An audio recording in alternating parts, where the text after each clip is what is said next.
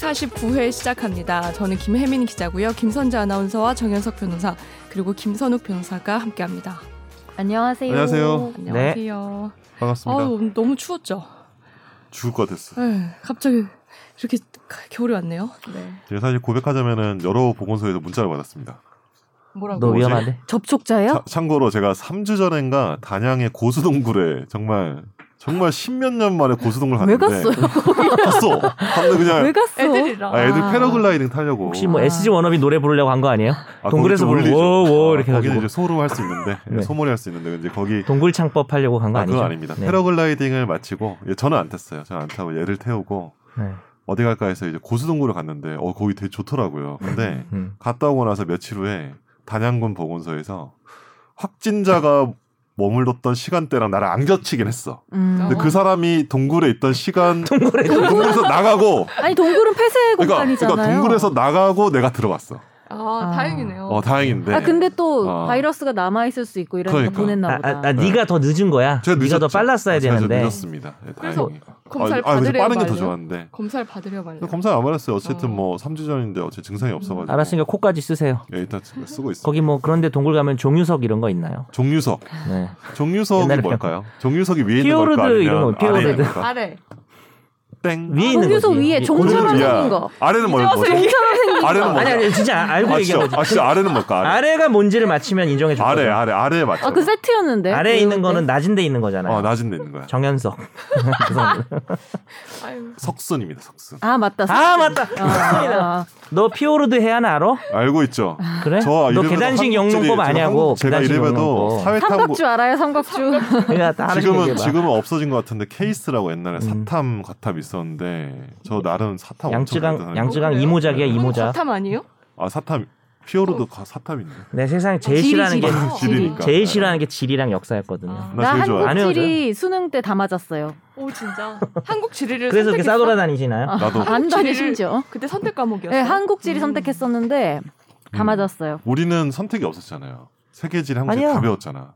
우- 너랑 나랑 달라 나 아, 학력고사야. 아, 아. 아, 난 죄송합니다. 다시 선택이 있었어. 어 진짜 되게 큰 벽이 느껴진다. 한국고사라니까.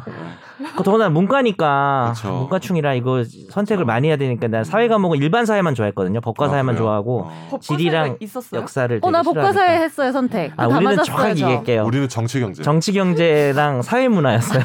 왜 법과사에 너무 익숙해? 어, 이거, 이거 정치 왜 경제를 나 법과사인데? 법과 사회가 애들 건데 내가 그거를 가서 수업을 한 적이 있어서 헷갈린 거지. 아. 헷갈린 거 맞죠? 자 그러면 퀴즈. 종유석과 석순이 만나면 그래 나 뭔가요? 국민학교다 이씨. 네? 종유석과 석순이 만나면 뭔가요? 네. 아 이렇게 생긴 거 기둥. 석석 석회 기둥. 석주 맞았어. 석주 맞지? 기둥주. 그렇지 오, 석주야. 똑똑하다. 하석주 말고 그냥 석주. 그냥 석주입니다. 네. 네. 아, 근데 오늘 방송이 지리 방송인가요? 제 지리 단양군- 멸렬하네요. 단양군 보건소 문자 온 거 가지고 갑자기 이제 석주 얘기 나왔네요. 네. 아 그래요. 하여튼 아, 마스크 좀 진짜 제대로 써요. 턱 밑까지 좀 음. 몰려오고 있는 느낌이 들어요. 아, 근데 저번 주 방송에 대한 피드백이 막 열렬히 오고 있었어요. 네. 저 제 주변 지인들한테서 뭐라고 아. 하세요? 선욱이 너 이제 안 나와도 되겠다부터 해가지고. 왜 왜? 왜? 아 그 저기 이 기자님이 거. 워낙, 아, 아, 워낙 얘기 잘하셔가지고. 잘해서. 네. 어. 하여튼 뭐 그런 얘기 이제 정 변호사님이 많이 묻혔다. 안타까웠다. 어, 뭐 나한테도 그런 얘기도 해줘요. 있었고요. 고맙네. 네. 네. 묻혔다는 얘기를. 네. 제가 뭐 성대모사 대신 해드릴게요. 그 해주세요. 추미애 윤석열은 되게 네. 그날 분이 하는 거 보니까 너무 쉬운 것 같아요. 어. 근데 이게 마스크 쓰고 하기가 그런데 내 부하가 아닙니다. 뭐 이러면 되는 거예요. 윤석열은 무조건. 어, 어, 비슷한데? 그 다음에 추미애는 그것은 이렇게 하면 돼요. 길게. 길게요? 네. 질문에 품격이 있어야 한다고 생각합니다. 이런 말도 오? 아니에요? 맞아요. 오. 제가 더 비슷하지 않아요? 하고 나니까? 오 비슷하다. 어, 나 지금 되게 잘, 잘 빠진 것 같아. 오. 연습 안 했는데. 잘하시는데요. 근데 그날은 아니, 그날 약간 그- 해주시지. 그날 약간 프레시에 약간 아 근데 압도되는 저, 느낌이 아 있었어요. 이게 또 오신 살짝. 분을 또 이렇게 네, 제가 그쵸. 둘이 이렇게 아, 또 자강두천으로 가면 또 안 좋죠. 그렇죠, 맞습니다. 그날 좀 약간 양보하신 것 같은 느낌이 들더라고요.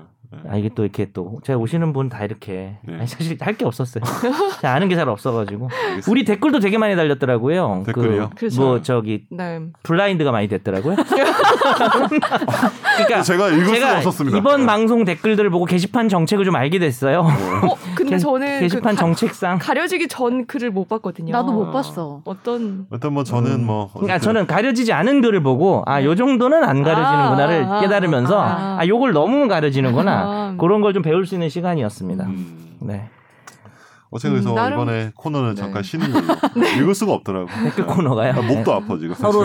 싸우시고 계신 건데 네. 우리가 이렇게 역할 분담해가지고 상황극처럼 해도 재밌을 것 같긴 한데 아, 좀? 그러기가 좀 아, 그래가지고 네. 그렇죠. 우리가 너무 좀 이번에 좀 생략을 하고. 음.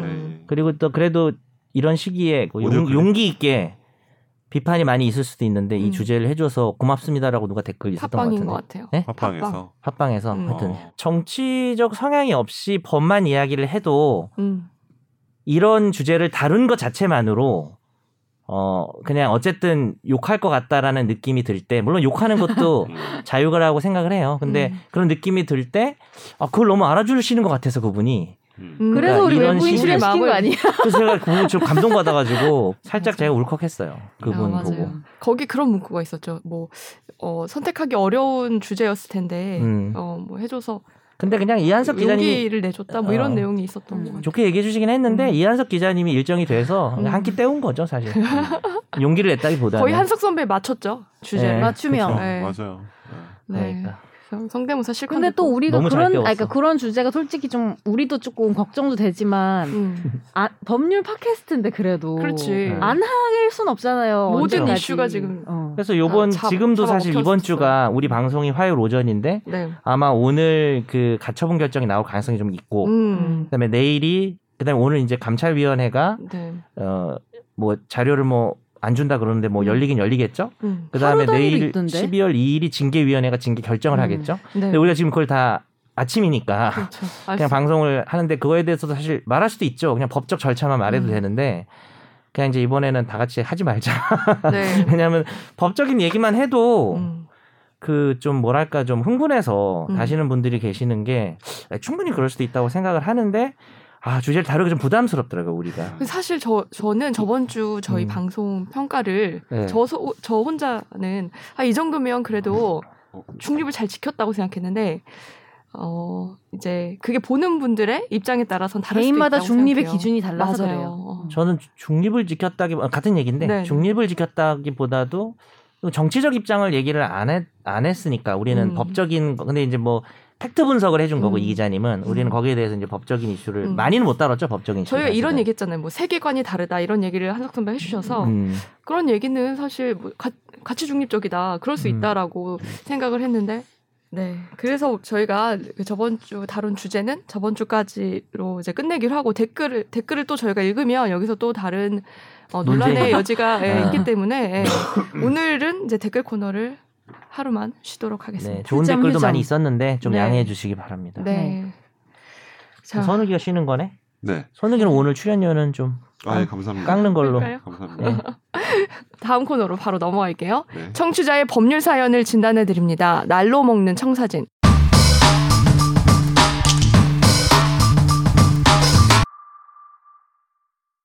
안녕하세요. 애청자 김뿅뿅입니다. 정현석 변호사님이 궁금해하신 그 법 개정 사연. 일부러 제- 현자에 다운표 했어요. 제가 보냈던 사연을 다시 들어보려고 했는데 검색 능력이 부족한 탓인지 찾을 수가 없었습니다. 2017년 때긴 한데 사연의 요지는 공중 화장실이 아닌 화장실에서 발생하는 몰카 성추행 등의 범죄가 성폭력 범죄 처벌 등에 관한 특례법에 적용되지 않는 문제에 대한 의견을 묻는 사연이었습니다. 개정 전에는 공중 화장실이 아닌 화장실에서의 성범죄를 형법상 건조물 침입죄로 기소한 사례를 첨언했던 것 같네요. 음. 아마 기억이 잘 안 나실 겁니다. 왜냐하면 읽어주시긴 했는데 딱히 솔루션 없이 그냥 넘어가셨거든요. 제가 원래 솔루션 잘 안 드립니다. 그 돈을 유료예요, 유료. 솔루션은 돈을 주세요. 네. 권지윤 기자님이 지금 국회 출입인데 맞죠? 언제 소통관 가서 왜 그랬냐고 여쭈어야겠네요. 문제 법조항이었던 법 제12조 성적 목적을 위한 공공장소 침입 행위는 성적 목적을 위한 공공장소에서 다중 이용 장소로 개정이 되었고 불특정 다수가 이용하는 다중 이용 장소로 적용 범위가 확대되었습니다. 2017년 11월 24일에 개정안이 본회의를 통과했고 다음 달인 12월에 공포되어서 즉시 시행되었더군요. 이따금 흥미로운 법 개정 고민이 생기면 다시 사연 보내겠습니다. 그리고 두 번째는 지난 회차에 자살 문제를 다뤄 주셨기에 짧은 제 견해를 담아 보았습니다. 20대 국회 때 보건복지위원회에 소속된 의원실에서 일하면서 자살 문제에 대해 여러 번 다룬 적 있어서 많은 공감이 갔습니다. 저는 왜 자살자가 줄지 않는지에 대해서 조금 얘기해 볼게요. 첫째, 정부가 자살이 심각한 문제임을 알면서도 공공 투자가 너무 미온적입니다. 가까운 일본과 핀란드의 사례를 비교하면 제가 2018년 국감 때 조사하기로 일본은 당시에 자살 예방을 위해 연간 5,500억 원을 투입하고 있었고 우리나라는 80억 원이었습니다. 내년도 우리가 300억 원이 된다고 하고요. 또 핀란드에서는 자살이 사회 문제가 되었던 80년도에 전문가 6만 명을 투입해서 모든 자살 사건에 대한 심리 부검을 하고 재발 방지를 위해 노력했습니다. 86년 당시에 핀란드의 전체 인구가 500만 명이 안 된 걸 생각하면 전문가 6만 명이면 엄청난 사회 투자가 이루어졌음을 알 수 있습니다. 그 결과 인구 10만 명당 자살자 수가 일본이 2003년 27명에서 15년에 18.9명, 핀란드는 90년도에 30.2명에서 14년 14.1명으로 줄었습니다. 우리나라는 19년에만 자살 사망자가 13,799명이고 인구 10만 명당 26.6명입니다. 반면 교통사고 사망자는 3,349명 한 해에 이 통계대로라면 지역별로 세워야 할 거는 응급 외상센터가 아니라 자살 예방센터와 정신부검 전문가 양성기관이 아닌가 생각됩니다. 자살은 개인의 문제가 아니라 사회의 책임인 걸 정부가 제대로 깨닫고 예방에 많은 활동을 해주어야 한다고 생각합니다. 또 한 가지는 언론의 비협조적인 행태인데요. 실제로 해외에서는 죽음의 방식은 물론이고 이 고인에 대한 언급 자체도 삼갑니다. 유명 인사들의 극단적 선택이 대중에게 미치는 영향이 알 권리보다도 크다는 걸 잘 알고 있는 것이겠죠. 그런데 우리 언론은 고 노회찬 의원님 돌아가셨을 적에 진짜 악마가 손살에 칠 정도였던 것 같습니다. 현재는 권고만을 하고 있는데 이젠 강제해야 할 때가 되지 않았나 생각합니다. 설마 또 언론 탄압이라고 하실지는 모르겠습니다. 마무리. 제 이상형이 김선재 아나운서님인 이유는 다른 거 없습니다. 반고래상이 제 취향이라 이만 줄입니다. 정연섭 변호사님 이름 틀리는 거 일종의 밈 아니었나요? 아, 그 반골 기질이 있다는 겁니까? 그럼 이거는 외모에 대한 게 아니고 성격에 대한 거네요. 음. 이상형. 그 성격이 얼굴에 보인다는 거 아닐까요? 그러니까 그런 음, 의미인가? 어, 네, 그런 그래서. 뜻인 것 같아요. 관상을 보시나 그러니까 봐요. 말 안 듣게 생겼다는 거예요. 뭐야? 근데 저는 제 얼굴도 제 얼굴인데 저도 누군가 볼 때 그렇게 생긴 사람 좀 안 좋아하는 것 같아요. 어떻게? 말 잘 듣게 생긴 사람. 아. 왠지 어. 저 사람은 시키는 거 다 할 것 같고 나. 되게 말 잘 들을 것 같다는 이 중에 누가 말 내가 전형적으로 진짜 아, 말이잘 중에는 되게 그런 사람은 없죠. 우리 봐요. 말잘 듣게 생긴 건 어떻게 생긴 거예요? 막 눈이 보- 막 근데 보면 안다? 보면 뭔지 아는데 저도 약간 그런 매력을 좀 못 느끼는 것 같아요. 아. 그러니까 좀 노잼으로 생긴 사람 말하는 건가요? 음. 딱히 개성이 없는. 아니 그냥 말 잘 듣게 생긴 사람. 아? 저는 노잼 노잼은 저. 전 노잼이 싫어요. 갑자기 취향 고백. 저는 엄청 노잼인 사람이 지금 외모. 말고 외모 말고 네. 아, 노잼이 재미없는? 사람. 네, 그건 없는 제, 거? 오케이. 제, 어. 제 성격이랑 부합하는 것 같아요. 그러니까 이 노잼인 아. 사람이 싫은 거. 저는 노잼은 괜찮아요. 요, 여긴 좀 다른 것 예, 같아요. 예. 네. 저는 약간 노잼이어도 조금 고집 세고 조금 말 잘 안 듣고 이러면 좋은데 그러니까 뭐 음. 개- 개그감이나 이런 게 그렇게 중요한 건 그건 아니에요. 아니에요. 오히려 성격이 조금 있어야 되는 거죠. 음. 약간은. 약간 그런 거 좋아하는 너무 것 같아요. 순응하고 이런 사람 어, 그런 안거 좋아하는 싫어하는 것 거죠. 그러면 선재 아나운서 말을 안 들어. 괜찮아? 너무 잘 듣는 것도 싫지 않아요? 너무 안 들어. 너무 안 들어. 아, 너무 안 듣는 건 그렇지. 너 그럼 개보다는 고양이를 키우겠구나. 약간 개 키우잖아, 근데. 진짜? 걔 아, 키워요? 그러니까 특별히 말안 장- 듣는 게 아니야. 너희 장단 말을 안 들어요. 일로 와 그럼 절로 가고. 되게 똑똑해요. 절로 가 그럼 일로 오고. 그런 건 아닌데. 발 주고. 아 어차피 발이. 그런 거 아닌데 되게 어. 고차원적이에요. 한 행동이. 음. 그 예를? 예를 들면은 막 보통 강아지들 생각하면 되게 단순할 것 같잖아요. 음. 근데 뭐 음. 공이 소파 밑으로 들어가요. 근데 어. 자기가 거기 밑으로 들어가서 꺼내기가 싫은 음. 거예요. 음. 귀찮고. 어. 그러면요 와서 불러요. 이렇게 툭툭 쳐요. 아 진짜. 데리고 가요. 들라고 소파. 진짜. 인간이 들라고. 그건 고양인데. 그리고 아, 난 잔망스럽지가 않네. 어. 엄마 있으면 어. 차에 혼자서 올라갈 수 있거든요. 근데 이제 어, 안아서 올려달라는 안아서. 올려달라 못 하는 어, 척해요. 근데 엄마 척. 없잖아요. 바로 올랐다.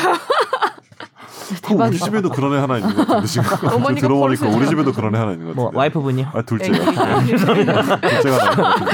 차에 들어서 네, 와이프분 저희 올려줘야 사람을 되는 거 아니에요? 있긴 한데요. 네? 네, 둘째가 그런 것 같습니다. 으차 여보 이렇게 가지고 올라가는 거 아닙니까? 아 그거 아 저희 그럼 제가 맞을 것 같은데. 아유, 네. 일부러 머리 막 문에 부딪히게 하고. 김뿅뿅 이분 보좌관님 되게 좋은 얘기 많이 아 해주셨는데 근데 갑자기. 내, 내용도 알차고 좋은데 우리가 딴소리 해가지고. 네. 아 어. 그리고 한 가지 저희 권준 선배는 국회에 계시다가 지금은 특별 취재부에 가셨습니다. 아 바뀌었어요? 네네. 저도 몰랐네. 음. 특별 취재는 뭐? 하는데요? 거기 판다.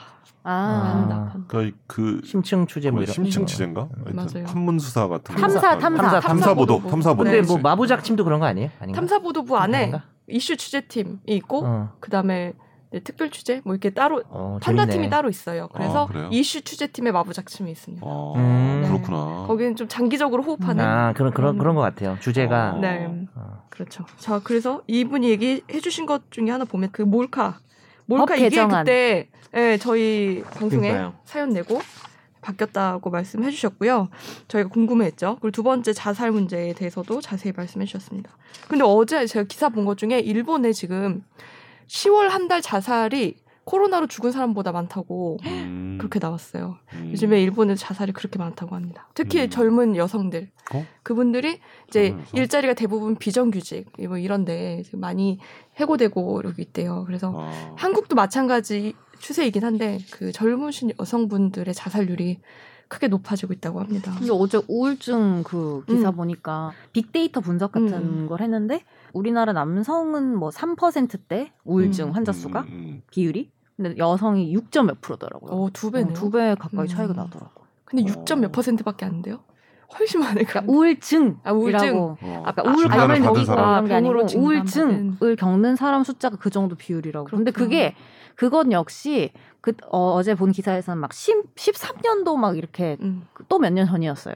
아, 그러니까 지금은 그래요? 또 다르지 않을까라는 그렇죠. 생각도 들긴 네. 들더라고요. 음. 전에도 말씀드렸듯이 자살은 나쁜 음. 것이기 때문에 네 저는 미화하면 안 된다고 생각하고 또 하나 언론에서는 최근에 그 자살 보도에 관, 관련한 그 보도 준칙이 다 있거든요. 음. 그래서 뭐 연예인 자살에 대해서 음. 그런 게 나오면 그 8시 뉴스로 저희가 다루지 않고 뭐 이런 경우가 많아요. 그러니까 그때 그런 비슷한 얘기 했잖아요. 네. 연예인 자살이 좀 네.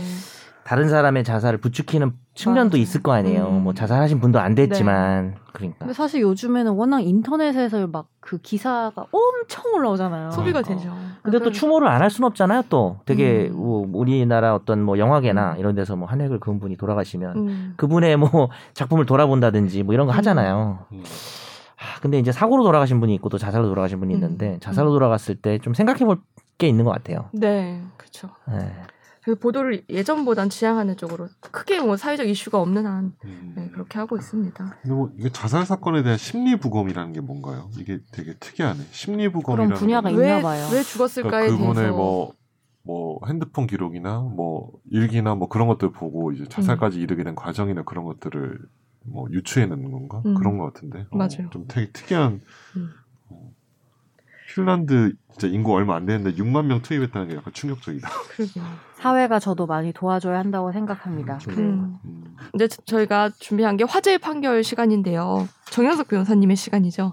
근데 온, 이번 주는 화제의 판결 특집으로 진행해 봅니다.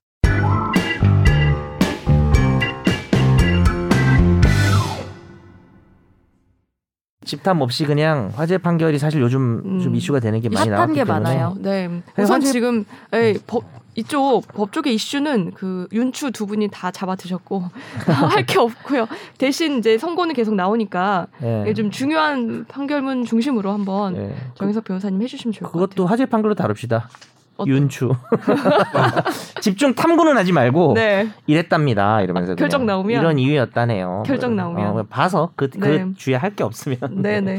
네. 그래서 어, 중요하다고 보신 이제 정현석 변호사님이 중요하다고 보신 판결문을 모아봤고요. 네. 어, 어, 선재 아나운서 읽어주면 네. 네, 정현석 변호사님이 네. 해설해 주십시오. 변호사 사무실의 사무장이 의뢰인을 속여서 수천만 원을 가로챘다면 변호사에게 사용자 책임이 있을까요, 없을까요? 의뢰인 A 씨는 2018년 다른 사건에서 승소 확정 판결을 받은 것과 관련해서 채권 추심 방법을 상담하기 위해서 변호사 B 씨의 사무실을 찾았습니다. 그리고 사무장이던 C 씨가 이 의뢰인 A 씨의 상담을 맡았는데 C 씨는 확정 채권 출시 방법으로 사회행위 취소의 소재기와 가처분 신청을 제안하면서 비용이 필요하다고 속여서 공탁금 및 수수료 명목으로 4,600만 원을 받았습니다. 그리고 이후 속은 사실을 안 A 씨는 변호사인 B 씨에게도 사용자 책임이 있으므로 공동으로 손해를 배상하라면서 소송을 냈습니다. 그리고 최근 울산지법은 의뢰인 A 씨가 변호사 B 씨와 사무장 C 씨를 상대로 낸 손해배상 청구 소송에서 사무장 C 씨가 4,600만 원을 그리고 변호사는 이 가운데 2,300만 원을 공동으로 지급하라면서 원고 승소로 판결했습니다. 음. 요거는 이제 그 사무장 같은 경우는 뭐 자기가 이제 사기를 친 거잖아요. 사기를 친 거니까 전액을 이제 변제를 하는 건데 음. 변호사 같은 경우는 이제 절반을 이제 그중 그러니까 4,600 중에서 절반에 대해서 이제 연대 책임을 지는 거죠 일종의. 음. 그러니까 사무장이 자기는 4,600 중에서 2,300만 냈어. 네. 그러면 2,300원은 아직 못 받았잖아요. 음. 그러면 그 부분에 대해서 이제 변호사가 그치. 2,300 범위 안에서는 책임을 다 져야 되는 거죠. 음. 네. 이게 그러니까 우리가 소위 음. 보통 이제 우리 둘이 교통사고를 냈어. 네. 그래서 선재가 100만 원어치 피- 피해를 봤어. 그런데 혜민이랑 나랑 과실 비율이 뭐 8대 2야. 음. 내가 8이고 혜민이는 과실이 적어요. 그래도 선재는 100의 피해를 봤으면 음. 혜민이나 나 누구에게나 음. 100을 다 달라고 할 수 있는 거고 음. 음. 누구든 우리는 100을 물어주면 이제 음. 내부적으로 음, 음. 어, 뭐 서로 8대 2로 정산을- 나눠야 어. 되는 음. 건데 사실 여기서도 사용자나 피용자가 똑같이 다 4,600만 원을 줘야 되죠 원래는 그죠? 음, 그렇죠. 근데 지금 피해자도 야, 좀 바보같이 속았잖아요. 속았지. 변호사한테 확인 안 했지. 확인 안 사무장 했지. 말만 잘못이 믿고. 있잖아요. 그쵸. 그래서 너 왜 이렇게 멍청하게 속았냐? 음. 라는 얘기를 사무장이 할 수는 없죠. 음, 음, 그치. 자기가 속였으니까. 어. 그래서 사무장은 전액을 다 물어줘야 되고 사기. 쳐놓고 야 너도 좀 바보 같지 않았니? 이러면서 깎는 건 말이. 안 되지만 뭐. 음. 어. 이제 사장에 해당하는 변호사는 음. 아니 내, 우리 애가 한 거에 내가 책임을 지지만 음. 당신도 좀 멍청하지 않았냐 음. 이러면서 깎는 거죠. 그래서 아까 음. 선우 얘기한 것처럼 변호사는 2,300, 사무장 4,600인데 음. 사무장이 2,300만 원을 갚으면은 음. 음. 아직 2,300이 남아 있으니까 그쵸. 그거는 변호사한테 달라고 해도 되고 할수 있고. 사무장한테 달라고 해도. 아, 되고. 근데 아. 변호사가 일단 주고 다시 사무장 소송 걸 수 있어요? 그렇죠. 왜냐면은 그 아. 자기가 근로자가 사용자한테 피해를 입힌 거잖아요. 그쵸. 고의가실로. 그러면 이제 손해배상 음. 청구를 또 그래서 해서 받을 수 그걸 있죠. 혹시 뭐라고 무슨 건이라고 하는지 혹시 기억나시나요 법에서? 네. 구상권. 오 어떻게? 와 혜민이 어차피 알고 있었던 것 같고 와. 범죄가 와.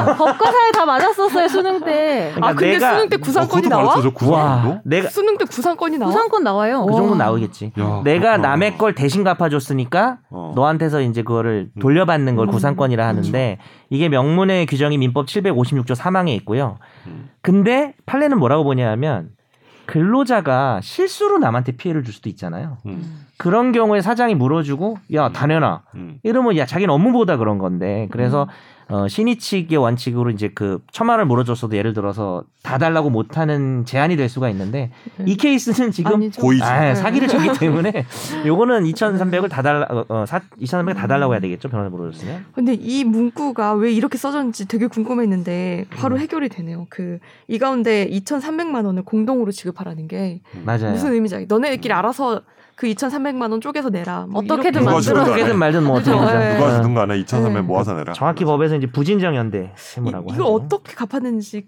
그냥 궁금하다. 그러니까 둘은 어떻게 됐을까? 좀 사무장과 변호사는. 이 2,300은 어, 틀어, 어. 그러니까 뭐라고 뭐라 사이가 안 좋아졌겠죠. 어. 잘렸겠죠. 아, 그렇죠. 이 정도면 자르겠죠. 이 그러니까 변호사한테 하면은 2,300이 다 이기고 음. 사무장한테 하면 4,600이 다 이겨요. 음. 그러면 이제 잘 이 법을 모르시는 분들은 야 그럼 이거는 6,900이야? 이렇게 더해서 생각하시는데 음, 판결은 다 받아놓고 음, 집행은 어디가 될 수도 있고 안 될 수도 있잖아요. 네. 사무장이 재산이 부족할 수도 있고. 음. 그냥 막 다 집행해놓고 이제 돈이 실제로 주머니에 들어오면 음. 그만큼 이제 양쪽 다 깎여지는 상황이 나중에는 올 수가 있는 거죠. 음. 저 궁금한 게 변호사 입장에서 음.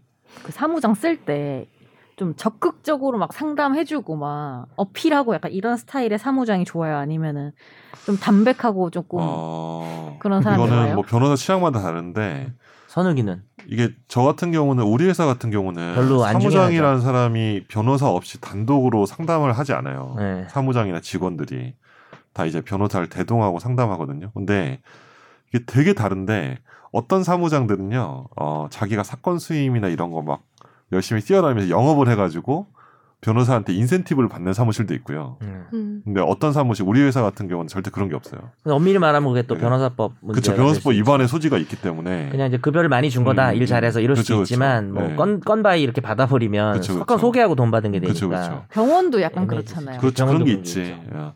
근데 이제 실제로 이런 그걸 저희가 이제 일만 하는 사무장을 내근 사무장이라 이제 업계에서 부르는데 이 내근 사무장도 근데 사고 치는 경우가 있어요. 음. 수임을 하고 나서 소송 중에 의뢰인을 따로 만나는 거야. 어? 그래서 내, 내근은 원래 만나는 게 아닌데 어, 아닌 게 아닌데 원래 외근사 원래 왜- 외근 사무장이라 하면 원래 워낙 영업하고 다니니까 변호사가 터치를 안 한단 말이에요. 명함하고 다녀도 뭐, 뭐 뭐라 안 하는데 그러니까 사고가 많이 터지죠. 근데 내근 사무장도 의뢰인이랑 친해져 가지고 아 여기 내가 법원에 내가 대학 후배가 있는데 요거 빨리 빨리 재판 진행할 수 있게 내가 좀 한다 이러면서 돈을 받는 거야.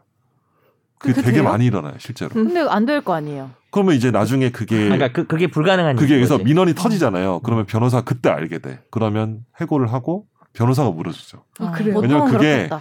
알려지는 것 자체가 변호사 사무실에서 엄청나게 큰 어떤 신뢰도의 손상이기 때문에 아. 그냥 자기가 물어줘요, 울면서. 물어주고. 음. 네. 소송 구상도 행사 안 하고 그냥 구상도 행사하는 데도 있고 행사 안- 너무 뭐, 크면 하고 그렇죠. 너무 크면 뭐 퇴직금 같도 이게 서로 합의해서 까기도 아. 하고 막 그렇게 해요. 어, 원래 뭐 네. 갈 수는 없지만 퇴직금을 음. 뭐 이런 일이. 되게 많아요. 그렇구나. 네.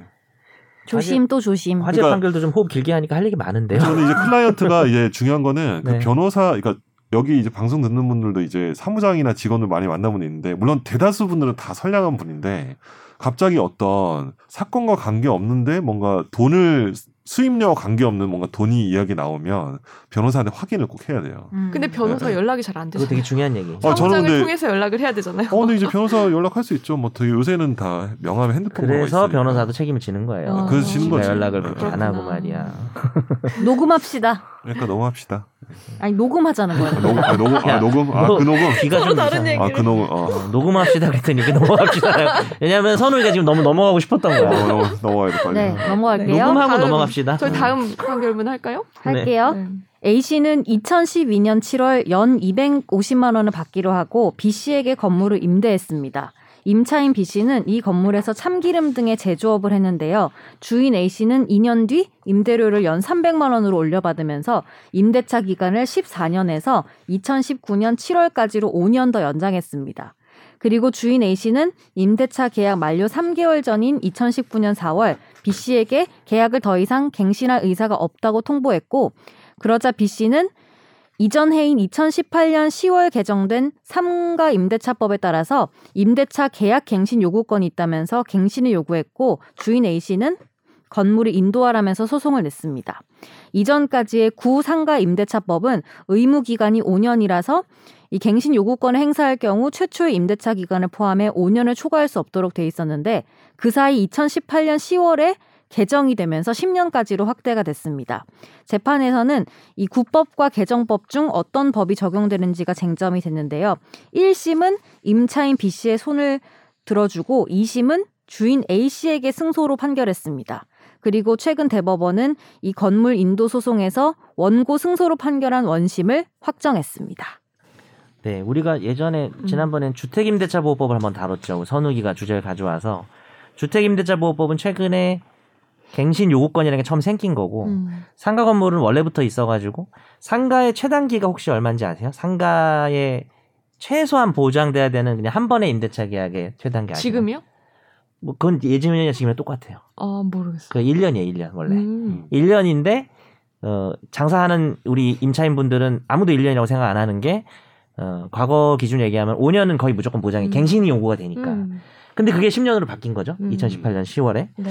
근데 이제 이건 어떤 케이스냐면은 과거 법으로 지금 5년이 지난 상황에서 법이 바뀌었으니까 이제 갱신 요구해가지고 또 10년을 나 돼야 되는 거 아니냐라고 음. 주장을 했는데 1심은 임차인 손을 들어줬지만 음. 대법원은 어, 여기서는 어, 과거법 당시에 있었던 5년 기간이 적용이 되기 때문에 음. 추가적으로 10년 적용 받을 수 없다고 본 거죠. 네. 네. 이것도 요즘에 이슈가 많이 돼서 관심 음. 많으실 것 같아요. 상당히 중요한 판례예요. 네. 이렇게 대법원이 이렇게 안 봤다면 임대인이 좀 많이 부담스러웠을 수도 있겠죠. 임대인 입장에서도 음. 최대 5년이겠지라고 예전에 이미 2012년도에 네. 임대를 하신 분인데 음. 2019년 그 법 개정 전에 이미 5년 다 됐는데 네. 또 바뀌었다고 또 5년 더 해야 된다 그러면은 그래서 약간 임대인 편을 좀 들어준 것 같아요. 여기 대법원 판결 보면 B 씨가 A 씨에게 임대차 갱신 요구한 때는 이미 5년을 경과했다고 하는데 그러면 네네. 5년 경과 전이 언제로 보는 거예요? 지금 2018년 10월부터 임차인이 일방적으로 요구해서 나 더 더 할래 더 할래 음. 라고 해서 할 수 있는 게 5년이었다가 2018년 10월부터 이제 10년이 된 거잖아요. 네. 근데 지금 이 두 사람의 임대차는 그렇게 법이 10년으로 늘어나기 전에 음. 2012년에 이미 체결돼서 네. 법이 개정될 시점에는 6년 정도 지난 상태고 네. 그리고 이분들이 2012년에 2년 임대차하고 그 다음에 합의를 해서 5년을 더 한 거예요. 네. 원래는 그 당시에도 임대인이 말을 안 들어줬으면 채- 처음 시작인 2012년에 시작해서 2017년에 끝나야 돼요. 음. 근데 둘이 얘기를 잘 해서 네. 뭐 2019년까지 연장이 된 거죠. 네. 그리고 법이 중간에 바뀌었잖아요. 음. 법이 바뀌고 나서 음. 새로 임대차 계약을 체결하는 사람들은 음. 10년을 보장받을 수가 있어요. 네. 근데 이 사람들은 법이 바뀌기 전에 이미 계약을 체결했고 음. 물론 그 게다가 법을 시- 법이 바뀐 2018년에도 과거의 임대차가 벌써 한 6년 이상이 지난 상황이죠. 그쵸. 5년이 넘었네요. 네, 그쵸. 그 얘기를 5년이 넘은. 거죠. 네. 그래서 한 6년 정도 지났고 7년까지 보장을 해준 거기 때문에 추가로 음. 갱신 요구권이 인정 안 된다는 그런 판례가 되는 거죠. 네, 그럼 아예 뭐 처음부터 불가능한 상, 상황이 그렇죠. 뭐 그러니까 조금 뭐 일찍 주장을 했다고 음. 해서 되는 게 이분이 이제 법 바뀐 거 얘기 듣고 이제 아 그러면 되는 거 아니야 이래가지고 음. 뒤늦게 얘기를 했는데 일찍 서두르셨어도 뭐 안 되는 상황인 거죠. 네. 그렇습니다. 근데 잘 계약 갱신을 할 때 돈은 올릴 수 있는 거죠. 그것도 이제 차임 증가하는 비율이라든지 지난번에 우리가 주택임대차 보험 할 때도 얘기를. 했는데 음. 제한이 좀 있죠. 음. 네. 할게요. 네. 거짓말로 미성년자를 속여서 성관계에 동의하게 만들고 동의하에 간음을 했다면 위계에 의한 간음죄로 처벌할 수 있을까요? 없을까요? 30대 남성 A씨는 2014년 스마트폰 채팅 어플리케이션을 통해 알게 된 미성년자 당시 14세 여성 B양에게 자신을 고등학교 2학년생이라고 속이고 온라인상에서 사귀었습니다. A씨는 B양에게 나를 스토킹하는 여성이 있는데 나에게 집착해서 너무 힘들고 죽고 싶다. 우리 그냥 헤어질까라고 거짓말을 하면서 스토킹하는 여성을 떼어내려면 네가 나의 선배와 성관계를 하면 된다라는 취지로 이야기를 했습니다. B양은 A씨와 헤어지는 게 두려워 제안을 승낙했고 A씨는 마치 자기가 그 선배인 것처럼 행세하면서 B양과 만나서 성관계를 맺었습니다. 재판에서는 이 A씨의 행위를 위계에 의한 간음죄로 볼 수 있는지 여부가 쟁점이 됐는데요. 1, 2심은 B양이 A씨를 좋아하는 마음에 그가 요구하는 대로 선배와 성관계할 것을 승낙했다며 스스로 응했고 거부하지 않았다면서 A씨에게 무죄를 선고했습니다. 그리고 최근 대법원 전원 합의체는 아동 청소년의 성보호에 관한 법률상 위계 등 간음 혐의로 기소된 A씨에게 무죄를 선고한 원심을 대법관 전원 일치 의견으로 파기하고 사건을 광주 고법으로 돌려보냈습니다. 네, 이거 상당히 의미가 큰 판례인데요. 음. 쉽게 얘기하면 위계가 뭐 아시, 아시는 분들 이제 많이 아시겠지만 남을 속이는 거잖아요. 네. 거짓말을 해서 성관계를 했다. 음. 이게 참 애매할 수 있는 게 겁을 줘서 성관계를 하는 거는 논의할 여지가 없죠. 그렇죠. 근데 남을 속여 지금 얘가 지금 36살이에요, 이 사람이. 헐. 36살인데 사이버 공간에서 고등학생인 척하면서 사귄 거죠. 네. 그래놓고 자기 선배랑 성관계를 가져야 된다고 내가 선배야 이러면서 나온 거죠. 음. 왜냐면은 액면으로는 고등학생은 안 보일 테니까 그렇죠. 36세니까. 그래서 관계를 가지니까 이런 시나리오로 생각해냈냐? 그럼 정말. 온라인에서 사귀는 게 가능해? 진짜 요즘 애들 쟤. 아니 뭐 채팅하고 신기하다. 이렇게 하는 거죠. 뭐. 만나지 그럼 한 번도 만나지도 않고요. 온라인으로만 사 그게 사귀는 거예요. 그래서 돈도 보내고 옛날로 치면 하잖아요. 펜팔 같은 건가. 그래서 아니, 서로 사, 막그 보내고 우리가 사귄다고는 안 하잖아. 그냥 사귄다고 해요. 하는 사람도 있어요. 그래? 이거 딴 얘기인데. 그건 옛날 얘기고 그 요즘에 누가 혹시 아니, 아니요. 펜팔 좀 많이 한 거 아니에요? 그 기사 이런데 보면은 인스타 뭐 DM이나 페이스북 메시지 이런 걸로 사귀어서 걔가 돈이 필요하다고 해서 믿고 보냈는데 그냥 잠적하고 이런 거 되게 진짜? 많아요. 어, 최악이네. 그래서 우리가 지금 문제는 15세라는 거죠. 성년에 대해서는 음. 어떨까요? 성인에 대한 위기에 속여서 안될 관계를 것 갖는 건. 어떨까요? 그게 사실 혼인 빙자 간음죄였죠. 음. 근데 그게 그러네. 이제 없어진 거죠. 네. 근데 없어지긴 했지만 우리 음. 법이 사람을 속여서 성관계를 가져도 성범죄 물론 약한 성범죄지만 음. 성범죄 일종으로 다루고 있는 경우가 있고요. 음. 또 비슷한 이슈로는 뭐 성년인지 미성년지를 떠나서 예를 들어서 피임기고 음. 콘돔 같은 거를 끼면 성관계 갖겠다 그랬는데 낀 것처럼 속였다든지 이것도 되게 중요한 이슈로 많이 네. 왜냐하면 그저 그런 불이익은 그 상대방에게 되게 큰 거잖아요. 음, 그렇죠. 예. 뭐 그다음에 아니면은 이제 근데 좀 더 넓게 가면은 어, 나 양다리 아니야라고 양다리인 사람하고는 난 관계를 안 가질 거라 그랬는데 양다리면서 아닌 것처럼 그거 뭐 어떻게 적어? 그게 다 논의가 돼요. 어, 사실은. 그래요? 근데 성년에 대해서는 네. 성년끼리는 그런 걸 속이고 성관계를 가졌다고 해서 성범죄자가 되지는 않죠. 네. 근데 문제는 미성년에 대해서는 어 여기 좀 생각할 문제가 좀 있는 게 과거에는 뭐라 그랬냐면 이 위계에 의한 간음 같은 경우에 속임수라고 하는 게 무슨 의미냐라고 했을 때 예전에 뭐라 그랬냐면은 간음의 목적으로 남을 속였을 때 그 속인 내용 있잖아요. 음. 그 속인 내용이 간음 행위 자 그러니까 간음이랄까 좀 하여튼 성관계 성관계와 직접적으로 불가분적으로 필연적으로 연결되는 것만 속여야 범죄가 성립을 했었어요. 네. 근데 지금 이 사람은 되게 돌린 거잖아요. 음. 사실 이 여학생 입장에서 보면 어쨌든 저 사람하고 성관계를 가진다는 생각을 가지고 성관계를 가진 거잖아요. 자기가 도- 자발적으로. 음. 근데 속여진 부분이 있는 거죠. 이 부분을 되게 간접적인 부분이라고 보게 되면 이 사람은 죄가 아닌 게 되는 거고 음. 실제 그래서 1심은 이 사람은 무죄라고 본 거죠. 근데 어 대법원 판례가 이번에 바뀐 거예요. 어, 네. 그래서 성관계와 아주 직접적으로 관련된 게 아닌 부분을 속여도 음. 특히 미성년자에 대해서는 처벌할 수 있다라고 바뀐 거죠. 당시 이게- 14세인데. 아, 이게 법적으로는 어떻게 생각하실지 몰라도 네. 그냥 일반 일반 시민으로는 무죄가 나온 게 더 이상한데요. 위계의 대상이 이제 성관계 자체에 대한 오인 착각 부지라는 게 뭐냐면 어, 쉽게 설명해 주시면 한뭐 예를 들어서 이뭐 종교 시설에서 뭐이 사입이 종교야. 음. 근데 거기서 이게 기도다. 이게 일종의 치료. 나랑 이렇게 음. 뭐 이거는 성관계가 아니고 신과 만나는 과정이다. 뭐 이런 식으로 아, 속이는. 거야. 그건 다 처벌이 되잖아요. 그거는 이제 그게 바로 이제 위계에 의한 가는. 근데 성인한테 그렇게 하면은 근데 그거는 되는 성행이라고 인지를 못 하게 되는 성인한테 거죠. 하면 처벌이 안 거죠. 안 돼요. 그 목사 얼마 전에 그래서 그 실형 선고받은 걸로 알고 어, 있는데. 자기의 뭐 네. 자기랑 관계가 네. 무슨 이제 업무 관계나 네. 상하 관계가 있으면 위계도 처벌이 되겠네요. 그거는 아마 그 그걸로 업무상 처벌이 위력. 등에? 의한 그 위계가 가는. 그냥- 아. 그냥 둘 사람 관계가 자유로운데 음. 어. 뭐 한쪽이 한쪽을 속여서 음. 네. 성관계를 가지는 건 지금 처벌할 수가 없어요. 음. 성년이면. 그래요. 네, 현재는 그건 업무상 위력에 의한 가늠이라고. 음. 아마 그렇게. 됐을 겁니다. 음. 근데 이거는 이제 위계는 그 성관계 자체라는 것이 성관계라는 걸 인지를 못하는 거야 그 사람이. 네. 그러니까 그런 거를 이제, 네. 이제 위계로 보는 거지. 근데 음. 그 전엔 그렇게 봤는데 그래서 이 재판부 1, 2심 판결 보면은 아니 선배와의 성행이라는 것 자체를 인지를 하고 있, 했는데 아니 뭐가 근데 위계야? 선배가 그 사람이 거지. 아니잖아요. 근데 그게 그러니까 간접적이라고 그, 그게 보는 거지. 선배가 그 사람이 아니. 아니라는 게 그거는 간접적인 거로. 근데 그 예전에는. 솔직히 예전에는. 말해서 정말 그 김 변호사님 말하신 그 부분 빼고는 다 뻥이잖아요. 솔직히 말해서. 그렇지. 어, 어. 그래서 네. 그래서 맞아요. 그 선재나 혜민이 말처럼 음. 과거의 판례에 대해서 비판이 많았어요. 근데 네. 과거의 판례 이해할 수 있는 부분이 하나 있습니다. 음. 뭐냐? 아동청소년법에서는 강간과 음. 위계에 의한 간음을 둘다 음. 무기 또는 5년 이상의 형에 처하고 있다는. 거죠. 네. 그래서 법정형이 정말 최대한 깎아도 2년 6개월인 거예요. 그러다 보니까 요 놈은 정말 어, 너 잘 걸렸다 이런 나쁜 놈에서 이렇게 음. 본보기가 돼서 판례를 바꾼 놈입니다 이 놈이. 아 그렇구나. 근데 그 전까지는 예를 들어서 네. 어떤 여고생이 있는데 나는 뭐 양다리 하는 남자는 싫어 이랬는데 어 난 양다리 아니야. 그러니까 여고생하고도 음. 만약에 그냥 자유롭게 성관계를 음. 가지면 성매매 아니고 폭력 음. 이런 게 전혀 없었으면 음. 처, 처벌이 안 되거든요. 음. 지금.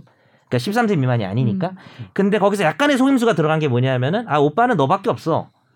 나는 나만 바라보는 남자 좋아. 이런 걸 속인서 관계를 가진 사람에 대해서 위계에 의한 미성년 간음으로 보게 되면 미성년 강간하고 똑같아서 실형 2년 6개월이나 이상 무조건 살아야 되니까 어, 법이 디테일하지 않으니까 네. 위계의 범위를 좁게 해석해 버린 거죠. 음. 어, 그런 이유는 있었어요. 그래서 사실 아청법의 기본적인 사고 방식은 아동 청소년에 대한 거면은 뭐 폭력을 썼든, 그러니까 가- 우리가 소위 말하는 성폭력, 강간 뭐 이런 걸 썼든 아니면 속임수를 썼든 같은 놈이다라고 보는 태도죠. 왜냐하면 아동 청소년을 보호하기 위해서 음, 그 자체는 기본적으로 동의가 되는데 음. 그러다 보니까 이제 위기의 범위를 좀 음. 좁혀왔던 건데 세상 나쁜 그렇죠. 놈이 한 번 걸리니까 그렇죠. 이 사람을 계기로 음. 판례가 바뀐 거죠. 그쵸. 이제 위계가 넓어졌고, 근데 이제 형법학자들은 이 기존의 판례를 비판하다가도 이 판례를 보통 환영을 해요.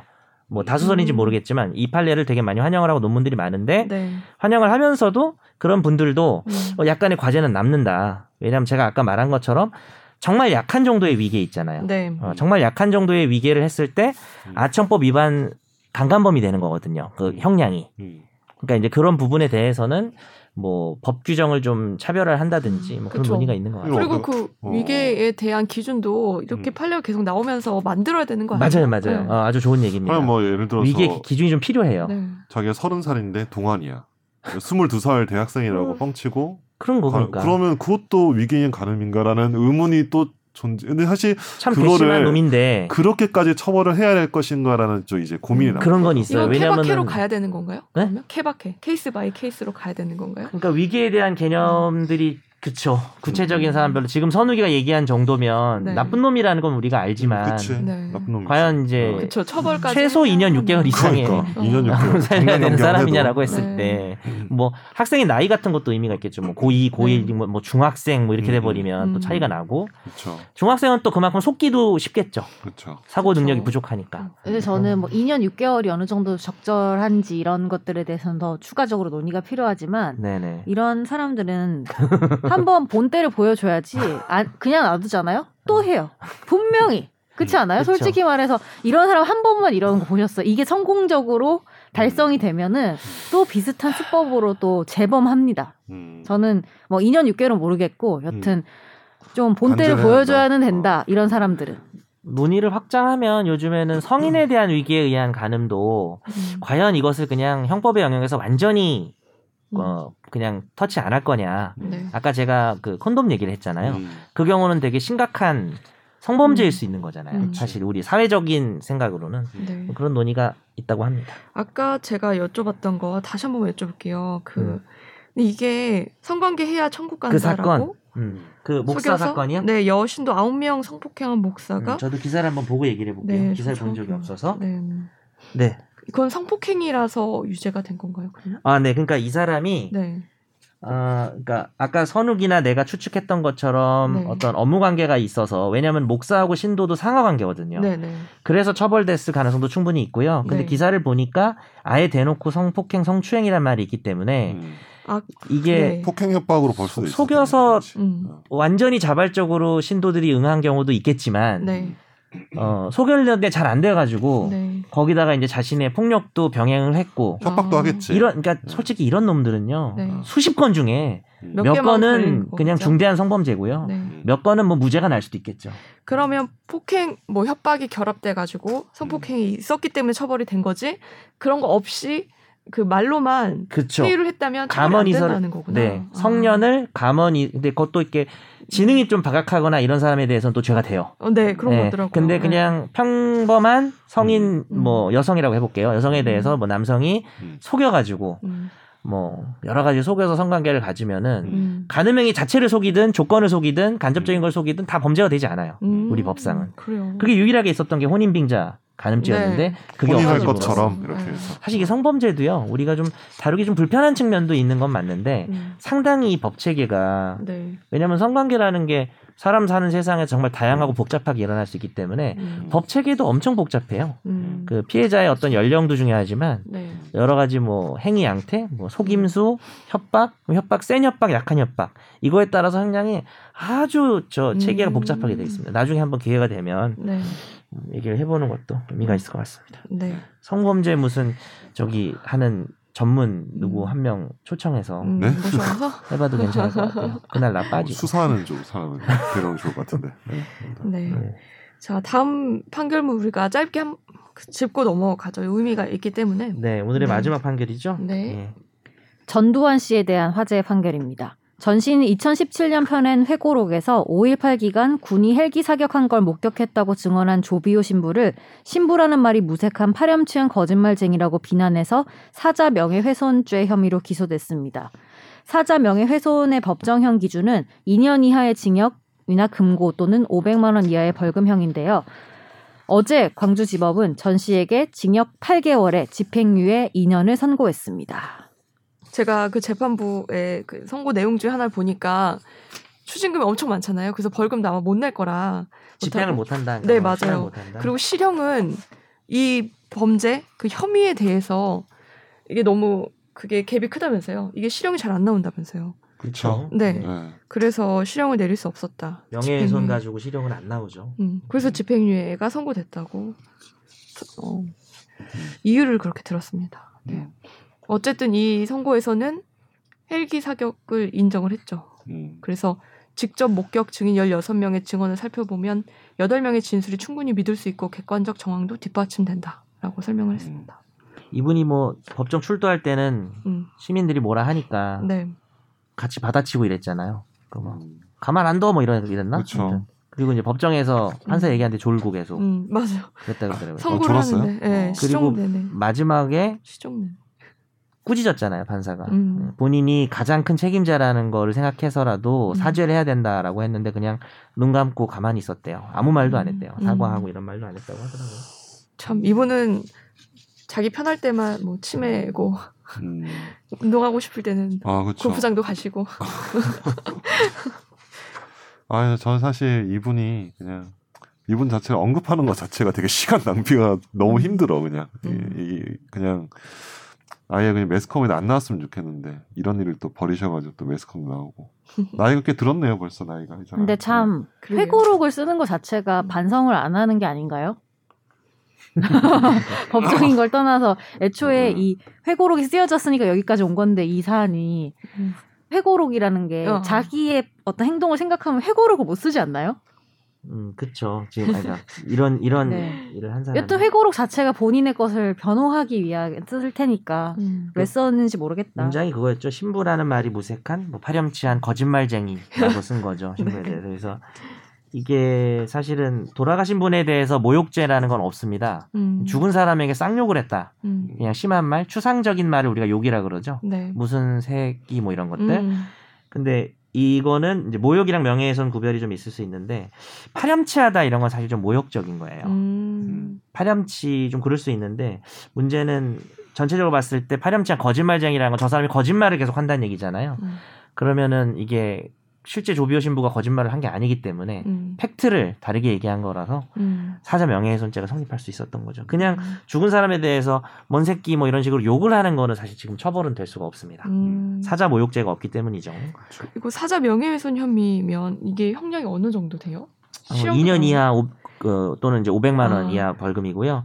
네. 근데 또 중요한 게 사자 명예훼손은 거짓말을 해야만 음. 처벌이 돼요.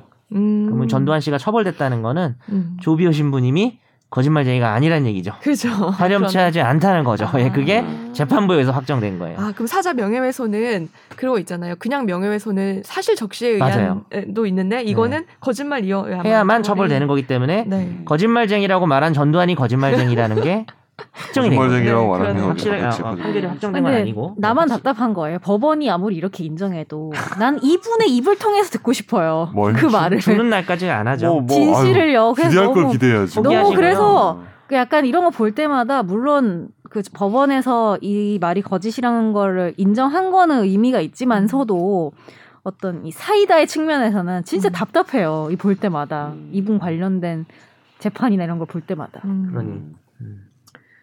음. 제가 몇 년 전에 전두환 추징금 수- 취재를 한 적이 있는데 검찰에서 수사할 때 이렇게 온 국민의 응원을 받은 적은 거의 거의 손꼽 기자 생활하면서. 안에 되는 특검 그 그때 박근혜 특검 이후로 이제 그 그때가 진짜 많은 응원을 받았죠. 어디 가서 막 자료를 저희가 숨겨놓은 뭐. 땅 같은 거 토지 같은 거 이제 찾으러 가요. 기자들이 그때는 검찰들보다 빨랐거든요. 어. 가면 동네에서 이거 전두환 땅이라고 알려주고 어.